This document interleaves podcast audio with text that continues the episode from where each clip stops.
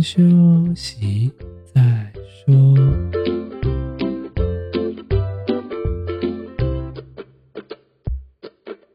大家好，我们是先修身，我是聪聪，他是铁总。今天是十一月十八号，星期五。今天我们要讲的是第七十三集《汽机车驾训班地狱经验分享》。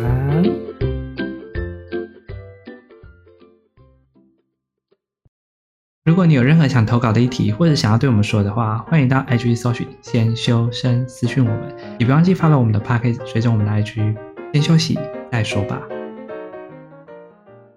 今天呢，我们想说来讲一下，我们之前呢，可能有考机车啊或汽车，会遇到一些疑难杂症，或者是一些好笑的事情。因为想说，现代人交通生活还是得有一张驾照，或许会在生活上。比较便利性，没有讲求大家都一定要有，但是我们就来分享说，我们生活周遭有或没有有发生过什么样好笑的事情，或者一些比较不一样的经验啊。你会推荐大家都一定要有机车或汽车驾照吗？我觉得要看生活环境啊，像你在台北生活就很方便啊，你我觉得啦，你有要用到之后再去考就好了，要不然也会忘记啊。可是如果像你在南部，比较不方便啊，就是公车也会等比较久啊，也不像台北有捷运又有公车。可是我觉得台北要挑地段嘞，因为要是我们有捷运过的地方，我们就很糟，就可能要换个公车要换啊。但是你不觉得有时候，因为像台北共享机车很方便，那你不会觉得有一张驾照是一个好的事情吗？哦，对对对对对，就是后来有共享机车什么的，这样的话倒是还蛮方便。我像汽车的话，我原本也是啊，我又没有车开。可是后来就想说，哎，反正有那个共享汽车，越来越方便哦。那你那时候机车都怎么练习啊？哎，跟你讲，我是去驾训班的哈，跟你讲为什么我去驾训班？因为那个时候是热门时段，都没有地方可以考试，从北走到南都没有地方可以考试，没有啦，从北走到中而已啦。然后我想说，哎，为什么都没有地方可以考试？驾训班就一定有，所以我就去驾训班。机车哦，还是汽车？机车哦，机车怎么有驾训班？机车什么时候有驾训班了？哎，机车有驾训班很久了，而且会有补助。真的有这个鬼东西哦？有啦，而且我去上了之后，觉得其实还蛮好的，他会给你很正确的观念。我第一次知道这件事情哎，其实我根本不知道有这个东西。对，好几年了。我都是到我们家后面有一个不知道谁画的那个公园，有那个机车路线，然后就跟那个驾训班画的很像。居然那么好，我不知道谁画的，而且它比那个家训班的那个道路大概窄一半，所以你在训练的时候已经很小条了，所以你去家训班就觉得，哎，家训班的路怎么这么大条？然后我就想说，哇，所以后面那个人是故意画的很短，然后又很窄，所以先让你有一种心理建设。结果去到现场说，哇，这里站的怎么这么大条？可是我一直觉得它有一个盲点哎，如果你是一个人考照的人怎么办？就是万一你要考照的时候，你不是都要自己骑车去监理站吗？这个时候你不会存一个怀疑吗？Oh. 就我明明就没驾照，欸、对，对，常常常常大家有这个怀疑啊，明明就没有驾照，但是骑着车去考驾照。然后人家问那个警察，警察就说你要找一个会有驾照陪你去啊，啊，万一就没有朋友，那怎么去？那他永远都不用考照嘞。大家应该知道这个潜规则，对，大家都知道这个潜规则，然后但但是大家都没有在遵守，就是到现在会派车载你去。屁嘞，真假的？真的啊，是真的，是真的。我以为在开玩笑嘞。没有啦，驾训班啊，不对，我刚刚讲的是汽车，驾训班是在原地考照。所以只有汽车会吧？应该机车不会吧？有，机车有原地考照。考笔是要去那个什么监理所考，机车的时候是自己去的，但是汽车是在你去。我知道机车有一种是这样啦，高中的时候有人会先满十八岁，所以说可以先去监理站考完笔试之后路考回到学校考，这样可以到考学校。对对对对对，有一些是路考可以在学校考，就那个监理站的会到学校画那个线，哦、就是那种机会很少啊，不是每一间学校都有。所以我听到你那个，我听到你那个有有监理站，就是有报考家训班，我在想，机车还需要有人教吗？人就比较安全，好不好？没有，你知道后来我听到这个疑问的时候，大家都一定会说一句话，就是如果你会骑脚踏车，通常你都会骑摩托车。哦，对啊，这学比较快啊。但是我告诉你，我觉得这招很好用，就是如果你挤不到考试的名额，你就去报驾训班。而且我后来去报，发现很多人都跟我一样，是因为报不到考试的名额。真假的？大家都用这招用钱去换驾训班名额吗？这么好笑啊？对，你不觉得很那个吗？凭什么驾训班就一定有名额？我不知道啊，我都不知道有这种事。因为我我想说，我家附近就有监理站，我就直接骑去监理站考，我就觉得好像也没什么差。哎，安、啊、那你是先考机车还是先考机车？我的做法是这样，其实我本来没有想要早考，但是我在机车改之前，我就先考了机车，然后汽车是在改之前我也考了汽车。我超晚考的哎、欸，我都是改之前前一刻考的。没有，我都是改后的，而且我是先考汽车，然后机车我一直很不想考，因为我觉得机车有个危险。但是我要跟大家讲一件事情。请破除那个，我刚刚不是讲说，一定骑脚踏车就一定会骑摩托车啊？没有，我朋友有那个会骑脚踏车很厉害，但是他根本一点都不会骑摩托车，骑上去就摔倒。不一样啊。对，然后大家一定会想说，脚踏车有很难吗？不，你错了。我有很多朋友连脚踏车都不会骑。哦，对对对对对。大家都觉得脚踏车很简单，殊不知我有一次跟我朋友在台北骑脚踏车，因为他不会骑脚踏车，我就说不会啦，你试一下。从此我是再也不让他跨那个台北的 U bike，太可怕了，他差点去撞那个路边的电线杆，我差点吓死。所以大家真的是机车、汽车真的是需要一点天分，大家知道吗？平衡感哦，还有协调度。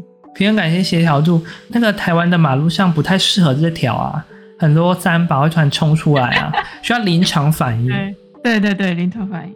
我要讲一个非常深刻的例子，就是我刚学会骑车的时候，其实因为我本身不是很有力，所以我刚刚学会骑车那时候才十八岁多，快十九、十八、十九那一节交界。然后那时候我就记得很深刻，因为摩托车很重嘛，然后我就骑骑骑，因为我想要右转，可是因为后面有公车挡住视线，所以我不知道后面到底有没有车，所以我就右转的时候被直线车直接从公车的右手边直接冲过来。然后我就我就撞到车，就倒在地上，然后就很痛啊。然后我就想说啊，第一件事情，大家是不是想说要先把车先扶扶好，就是扶在那个地点？哦、不，我连车拉不起来，我用单手拉不起来，我用那边双手那边拉。看我第一次骑车超尴尬的，刚学会骑车怎样？是没有怎样，但是。你知道，就是刚学会骑车，然后刚好出车祸的时候，你就很尴尬、很紧张，然后在很多人的环境下，你就想啊，怎么办？怎么会这样啊？好可怕哦！大概就是这种情况。第一次出车祸。对，刚学会骑车的时候，大家一定会很怕出车祸。但是，我真的觉得蛮后悔，因为刚出车祸，大家刚学会骑车，真的都很不懂。人家都会跟你讲说啊，有事吗？有事吗？哦，没事没事。然后就说哦，好，那不然我们就看起来都没事，那我们就走吧。哦，很没有那个意思。跟大家讲说，如果你以后真的上路了，不管你是刚学会骑车还是没有学会骑车的，呃，不是不是不是没学会骑车，刚学会骑车或者是已经骑很久的，一定都要报警，因为很多保险公司要有报警记录才会帮你理赔。嗯、我那时候就亏很大，就是因为我傻的，我那个下三角柱就整个歪掉，是因为事后要去换车的时候才发现下三角柱整个歪掉，才知道原来是因为车祸撞到了。但是因为我没有报警，所以保险公司又没办法理赔，然后就要自己掏腰包修。现在是要报警，只要有需要修就要报警。而且大家请遵守交通规则，虽然说规则是人定的，可是在马路上呢，有时候真的是要随机应变。但是随机应变上，就是还是尽量不要违法啦。很常就是转弯车要礼让直行车，嗯、但是根本不会有这种事情，好吗？你在马路上谁会看到转弯才要礼让直行车？对了，确实很多人都不理了。你就是会傻傻的，就想说啊，没有车我就冲啊，啊，他开那么慢我就冲啊。这个时候大家请不要抢快，如果他要过，就让他先过，不要逞一时就是冲啊冲啊，然后你就可能会出车祸。我只有在很赶的时候会这样啊，可是尽量就是避免大家不要有这种行为啊，因为真的是生命只有一条。但是我要跟大家讲，最近有一个例子，我真的是蛮智障的。就是因为我以前都很遵守交通规则，就会好好待转啊，然后也不闯红灯啊什么的，就乖乖骑。然后前几天我就心血来潮，我想说，啊，不然我逆向骑，事情还可以心血来潮。他说我逆向骑一下人行道好了。哎呦，结果呢，我就骑出去的时候呢，我就看到那个警察的临检，就把我拦下来。然后他就跟我讲说，你是怎么来的？然后我也很那个睁眼说瞎话，就说没有，我从那边带转过来的。结果呢？结果结果警察说，你确定吗？我刚看到你名就好像是逆向哦。我说没有啊，我从那边带转过来的。他说你确定你要这样说？要不要我们去调监视器来看看？我说哦，不好意思，我是从那个人行道逆向过来的。哎，拜啊！然后我马上被抓包，那是我人生中第一张罚单哎，我都没有被开过罚单哎。我那天真的是心血来潮哎，我第一次做坏事哎，然后就被抓到了。怎样啊？就是做了。机车，我真的觉得机车很方便很多，但是机车要遵守的规定，就是我们可能它需要遵守以及小心的地方就更多，不会像说汽车这样，因为汽车是铁包肉，机车真的是肉在外面随便撞就飞走。所以我有个朋友说啊，如果你真的不想要学机车，但请一定要学会汽车，因为汽车毕竟是比较安全的。因为它是用铁在包着你的肉，万一你有一天假设啊，真的发生意外的，那它对你的损失可能会比较小一点。虽然说钱财可能会大一些，可是对你的生命安全会降低很多。好啦，那我们刚刚讲了机车这个部分，我想一下，我们应该来讲一下汽车。那、啊、你当初汽车考照的时候，有像现在这么复杂吗？现在怎样？现在听说要那个上路、欸，哎，就是要上路啊，要路边停车、我我我。我的时候。我的时候就是上路的，那、啊、我是没有上路的，因为我在改之前考的。我觉得有上路比较好。刚开始开的时候啊，我是那种没上路的，可是教练都没有教我一个地方哦，不是说上车要先检查车子后面、车子前面、车子下面吗？要先检查一圈呢、啊。对，但是我根本没有人在检查这件事情，好吗？你说真实的时候？真实的时候，真实的时候，你会去做这种事情吗？呃，会，因为我开的是 iRent。除了 iRent 以外，哎，如果你是现在假设你今天开的是别人的车，哎，你会这样检查吗？不会吧？不会。对啊，我觉得这个这一条真的很莫名其妙。虽然说它真的有必要性，可是我真的觉得一般人根本不会做这种事情。这很重要，我们不能传达错误观念。对，上路就是要先检查。必须检查，可是真的很少人会做到这种事情，所以我们还是呼吁大家，真的上路前必须检查。因为曾经我就看到一个报道，就是汽车停在那边，然后没有注意到后面的小孩，结果就不小心倒车的时候 A 到他，或者是小孩在车子底下玩，也没有注意到，所以就造成了一些遗憾。这个部分呢，就是我们可能在驾训班学到的时候要特别注意的。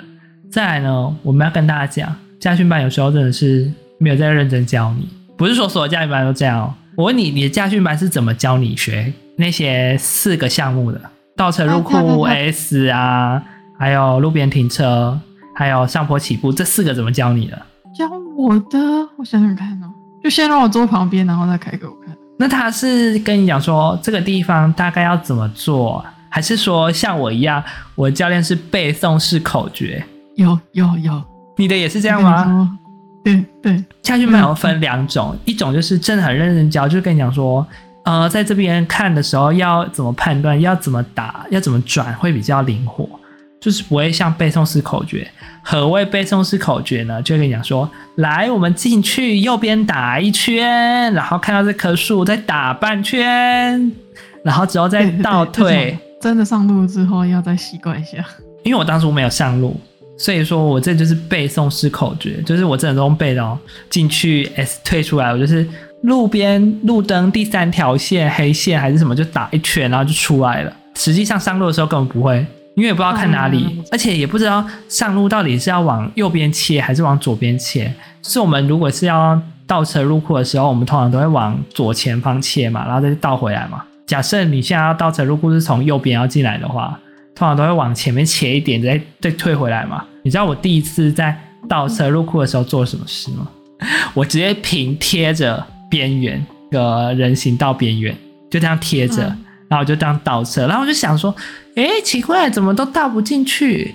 就是因为它是平行的，你要这样撸的时候，就会屁股就很出来，你这样平行倒退撸啊。然后我就想说，不对啊，怎么都撸不进去？后来我家人才跟我说，就是你的车子要往前面开一点，就是往左前方开一点。然后再慢慢这样退回来，我是平行这样撸，跟那个人行道平行，然后这样撸回来。我就跟我妈讲说，怎么差那么多？驾训判叫我打一圈半，然后就看那个黑线啊，上坡起步才更好笑。上坡起步那个教练都说，你的那个方向后照镜要对准那个白色杆子，没有对到，你没办法上坡起步。那你要对哪里？对，然后我每次想说上坡起步要对那根杆子，然后出去的时候没有杆子，我是要怎么拉？因为还要停，上坡起步不是垂上去要停住吗？停住的时候，他就说你这个杆子不可以超过后面那个镜头，要刚好对准。然后我想说，那我就慢慢踩。所以我的上坡起步，一般的上坡起步不是。嗯，然后我上坡起步是，嗯嗯嗯嗯，你这样很危险呢。我一开始练的时候是这样啊，后来练到习惯的时候就是，嗯懂，嗯懂，大家都变这样。我真的觉得驾训班真是，呃，有好有坏。像我们这种就是背诵式驾训班，就是到真正上路的时候会有困难所在。大部分都是，但是有一种是实战型驾训班，就是他不跟你讲口诀。就是只能让你去试，然后他就说你就多练几遍，然后进去出来，进去出来，你上路的时候就会了。他也不教你怎么打哦，真的让你操作，然后教练真的在旁边。可是我老实说啊，我觉得汽车家训班啊，真的很礼遇女生哎、欸。是吗？那个教练都对女生比较好啊，你不觉得吗？我们教练都很凶哎、欸，然后我们教练真的很夸张，我们教练之前教完我那个四个项目之后呢，一直消失哎、欸，完全都没有再带我。阿爸，你在车上给我睡觉。哦、对对对对对，教练通常就是带你差不多了，就会让你自己开了。没有，我的教练是好像才两个礼拜吧，就在车上给我睡觉。教练还叫我去带别人呢。什么鬼？没有，我教练已经是算是好的。不是有的教练会一次带好几个人吗？至少我们教练不会。那我们教练就是是因为 S 型，我忘记要对哪里了，我就很紧张，说行啊，怎么办？就一直哔哔哔哔，然后教练就从那个哔哔哔哔哔中苏醒。他就很像突然睡美人那样突然苏醒过来，然后呢，我就想死定了，教练要骂我啊！教练说干嘛？不是跟你讲过很多次了，看到这条线就往那里打，这样就可以啦。怎么会这样？不是教过你很多次了吗？你说教练何必那么凶？那你都在睡觉，又没在教我。而且我听说现在的路考，你知道都多么的不简单吗？哎、欸，我满分呢，是假的。那、啊、你那时候路边停车是怎么停？我们怎么停啊？就给他停啊！不是，你知道现在的教练有点都放水，监理站的也都放水，他们就会找那个有两个停车格很大格的，有两个连在一起的停车格或三个，然后他就跟你讲说，这个路边停车，其实你就是撸到很前面，然后这样，嗯，然后从第一个那个然后推推推推推推到中间那个就好了。你了解那个意思吗？就是有同时有两个或三个停车位是并排的。然后，所以你的停车范围就很广，有没有？所以说，你想要路边停车就会变得很 easy。没有，我是很震惊的路边停。停在一条是那种主要干道是吗？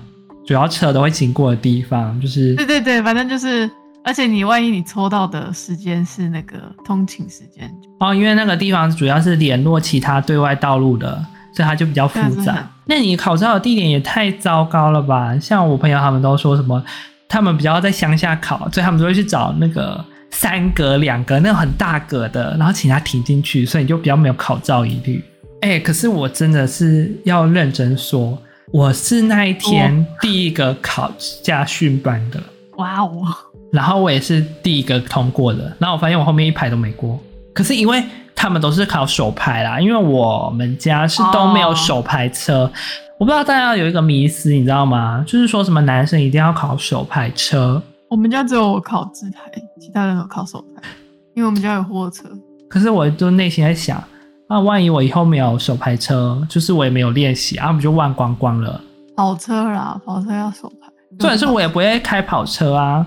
台湾这么小，怎么？我告诉你，我告诉你，我那个时候就坚持要考自排，是因为反正以后车都电脑在开。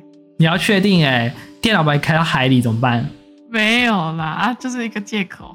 哎、欸，可是我跟你讲，我真的实际回到我家开车的时候，我都会有个问题，可是我到现在都没办法解决，所以我都没有在开车。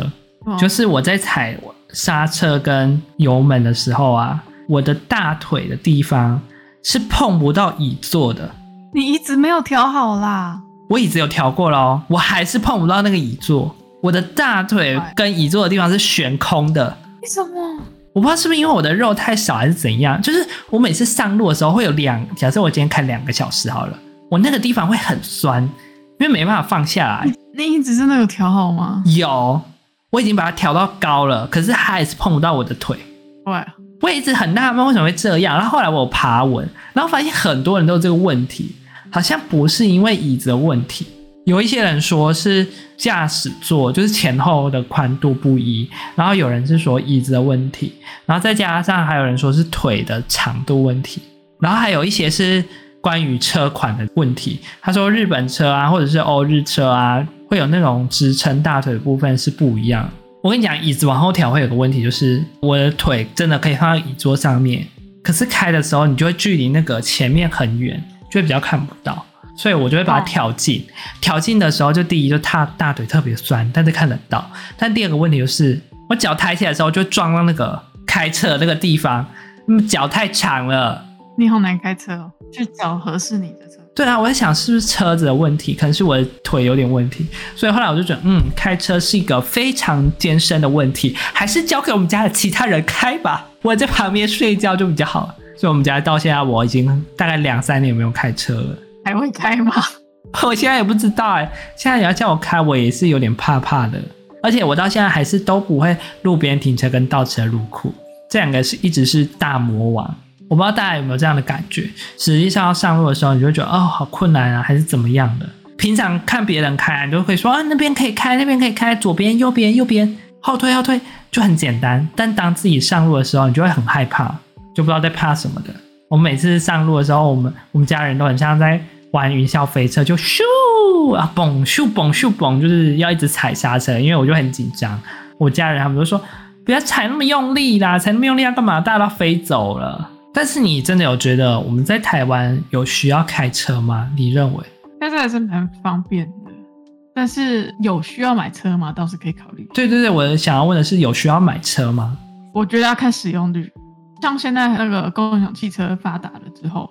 如果你使用率不高，你不如不要买，因为你买车还要缴税，还要保养，你算起来并不一定划算。就是看你的使用率，每天都开的人，甚至你可能开很远，那当然是有自己车比较方便。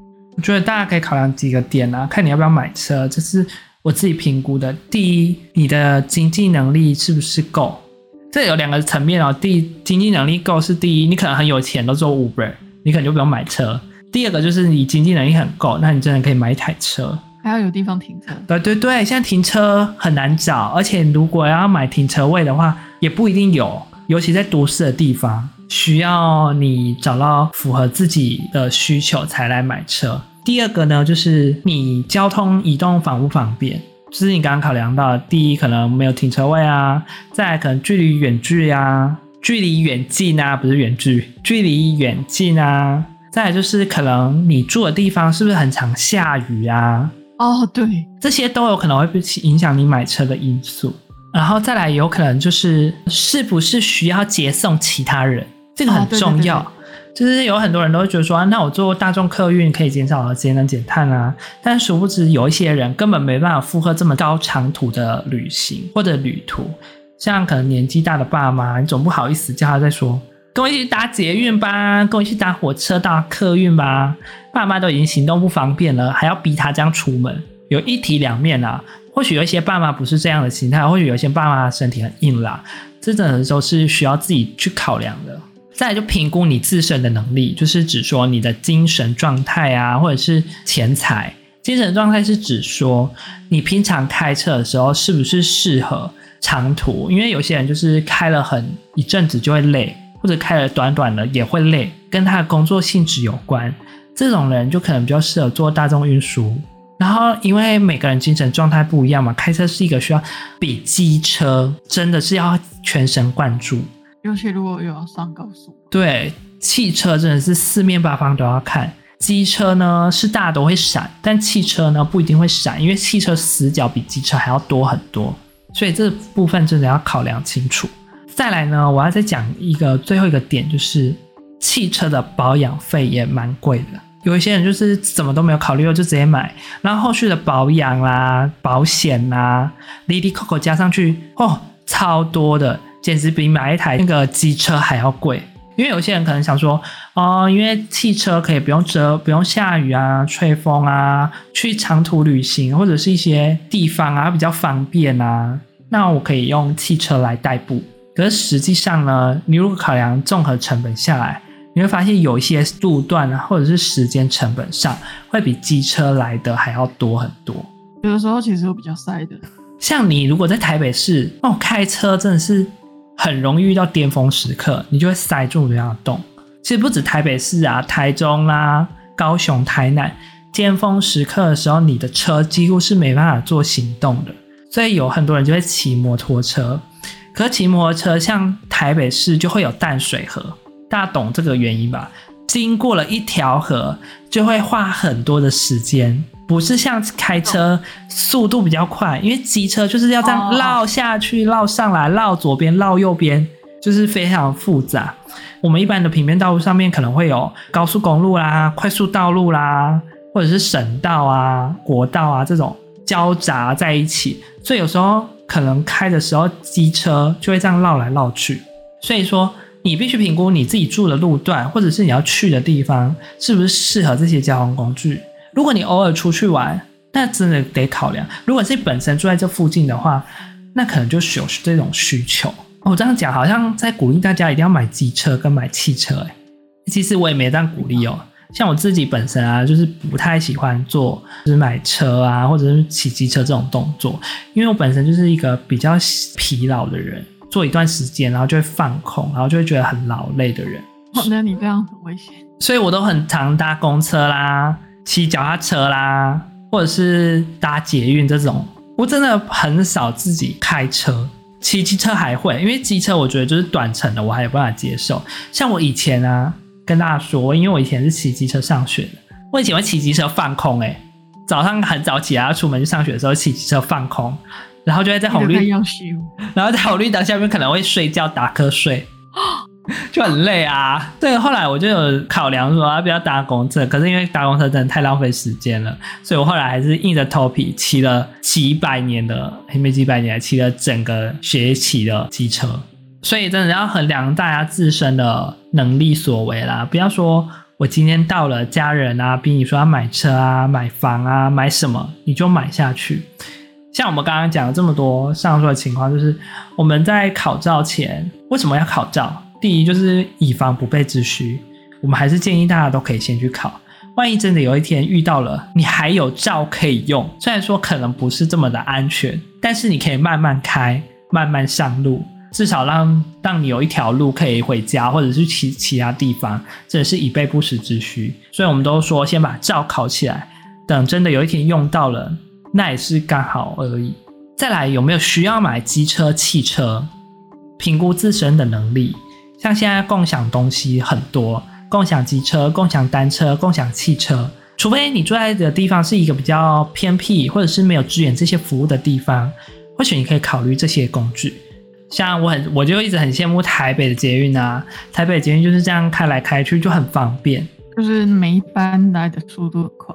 对，我多么希望我们每一班捷运都可以到我家门口啊！那好像不是不太可能，不知道还得等几年呢。希望有一天捷运到我家门口，我就再也不用骑车或者是开车了。你这个这句话很像人家那个卖房子的广告，捷运到家门口。哎、欸，我跟你讲，我之前没有捷运的时候多好笑，我都骑骑那个脚踏车去捷运站，因为我又懒得骑车，懒得骑机车，你知道吗？我骑脚踏车去捷运站，而且不用钱。